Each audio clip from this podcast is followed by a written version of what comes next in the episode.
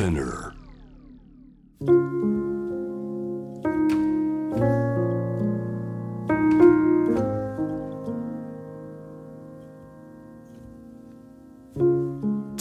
Selection Generation to Generation Stories of Okinawa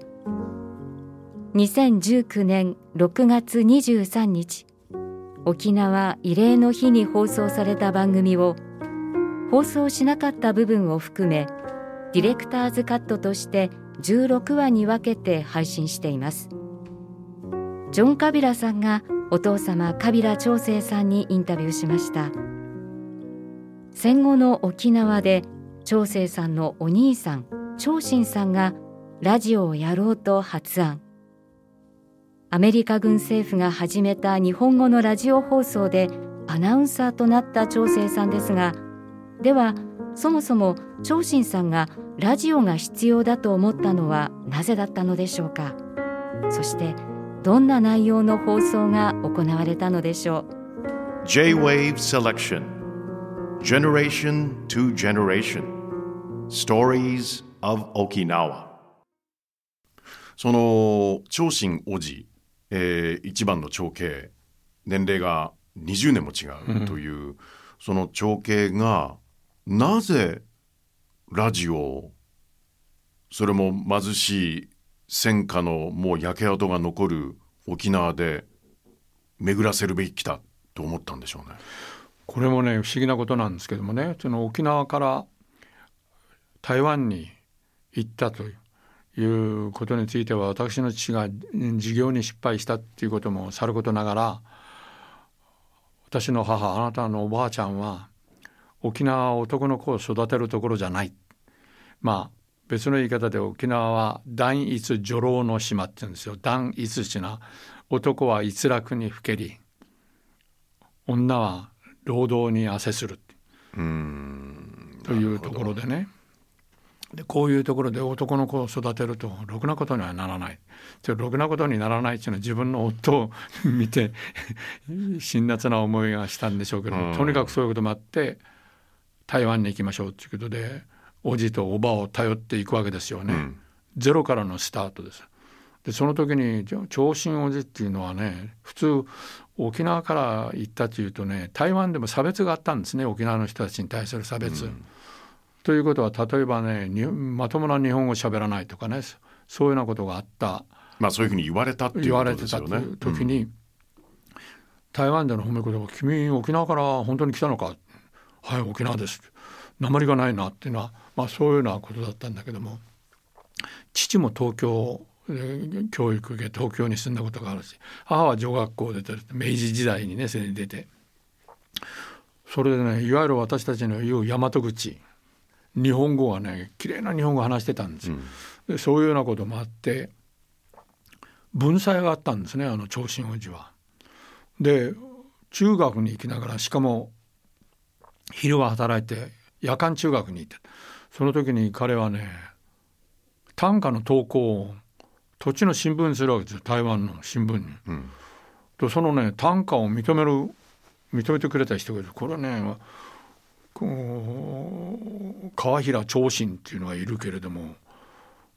彼どんなあれだってそうしたら出てきた見たら中学の夜間中学に行ってるんでしょ？どうだ短歌会に入らんかってで短歌会に入るわけですその短歌会に入った時の面々の中にいわゆる帝信部っていうういわゆる台湾の通信それから郵政関係をやってるところがあったんですね。でそこで彼は新聞記者として中学を出ると新聞記者の助手みたいなことになるわけです。であの頃は徴兵制度ですから2年間熊本に行って2年間置いて帰ってくる頃に台湾に放送協会っていうのができるんですよ。台湾放送協会。でその時に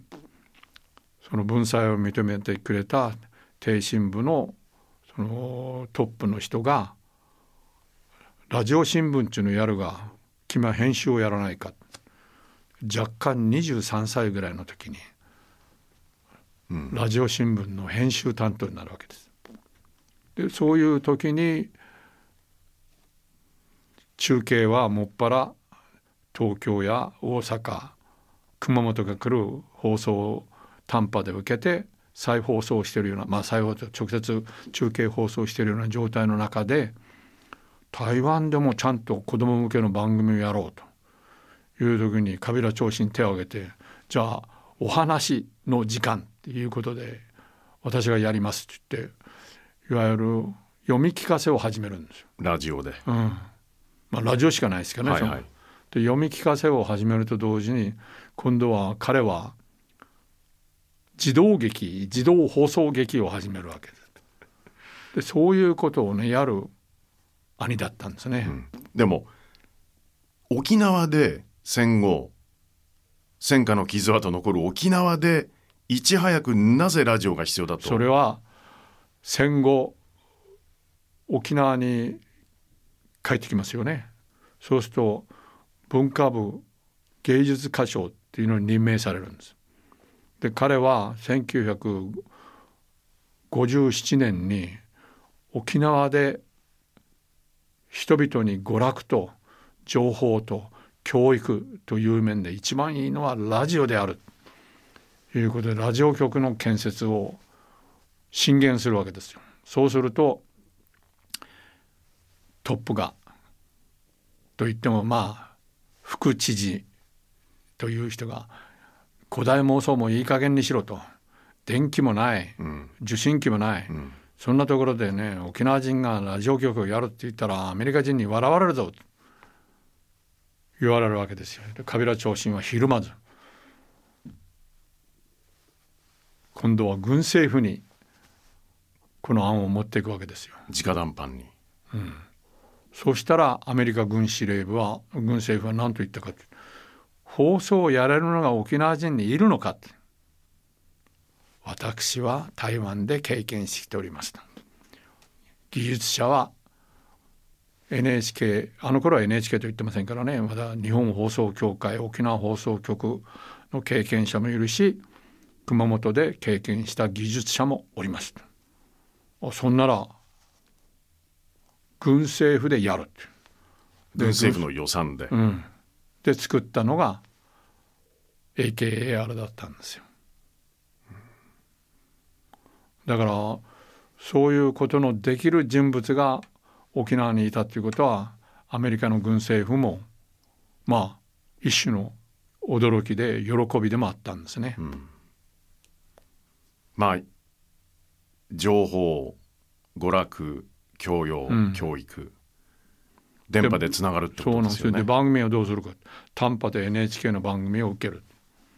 でこれも今で言えばね著作権云々で大変でしょうけれどもね あの頃は日本も占領下にあるわけですから NHK の放送はそのまま中継 OK です。なるほどそういうふうにして放送始まるわけです。うん、だから長身がいなければ沖縄の放送会っていうのはかなり遅れてたと思いますよ。うんそれは間違いないでしょうね、うん、ジャズの公開録音もしたんですって？いやこれはね あの頃アメリカ軍には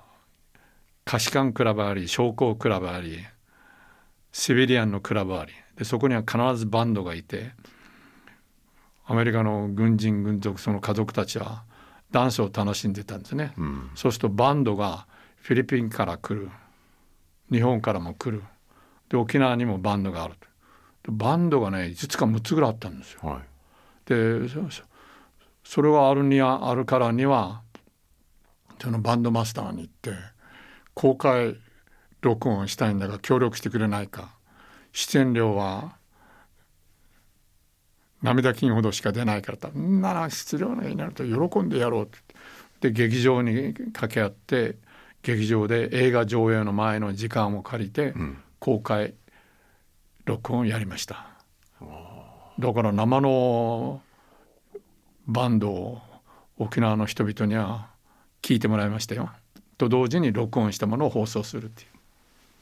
一番印象に残ってる曲ってあります？ありますね。もうあの時にねその「Begin the Begin」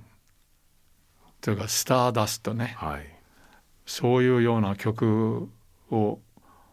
覚えてますね。それからアメリカ軍楽隊にも出てもらいました。でアメリカ軍楽隊もね喜んでねこういう機会をね与えてくれたなもうその「Thank you very much」というところでした そういう交渉力は私はあったっていうのは良かったと思いますね。とそういうね生番組をね演奏するっていう場所は今やってないんですからねむしろ1950年代の方がよっぽど人々は生の演奏に接する機会があったと思いますよ。で今くしくもですね毎週金曜日にアーティストの皆さんの協力を得て、うん。エンディングナンバーを生演奏でうん、お届けできているこの幸せ。つながってますね。つながってるところかもうこういうのをジョンさんがやってるっていうことはまあ。いやさん付けしなくても結構なんですけど。いや本当に、面白いですね、何の因果か、えはー因果じゃないですよ。これは名画ですよそうですね、うん。何の名画か、うん。う嬉しいことです。はい、でそれで本当あなたが番組のね終わりで「ピース」って言って終わってくれるの？もう何よりも私にとっては嬉しい一言です。ありがとうございます。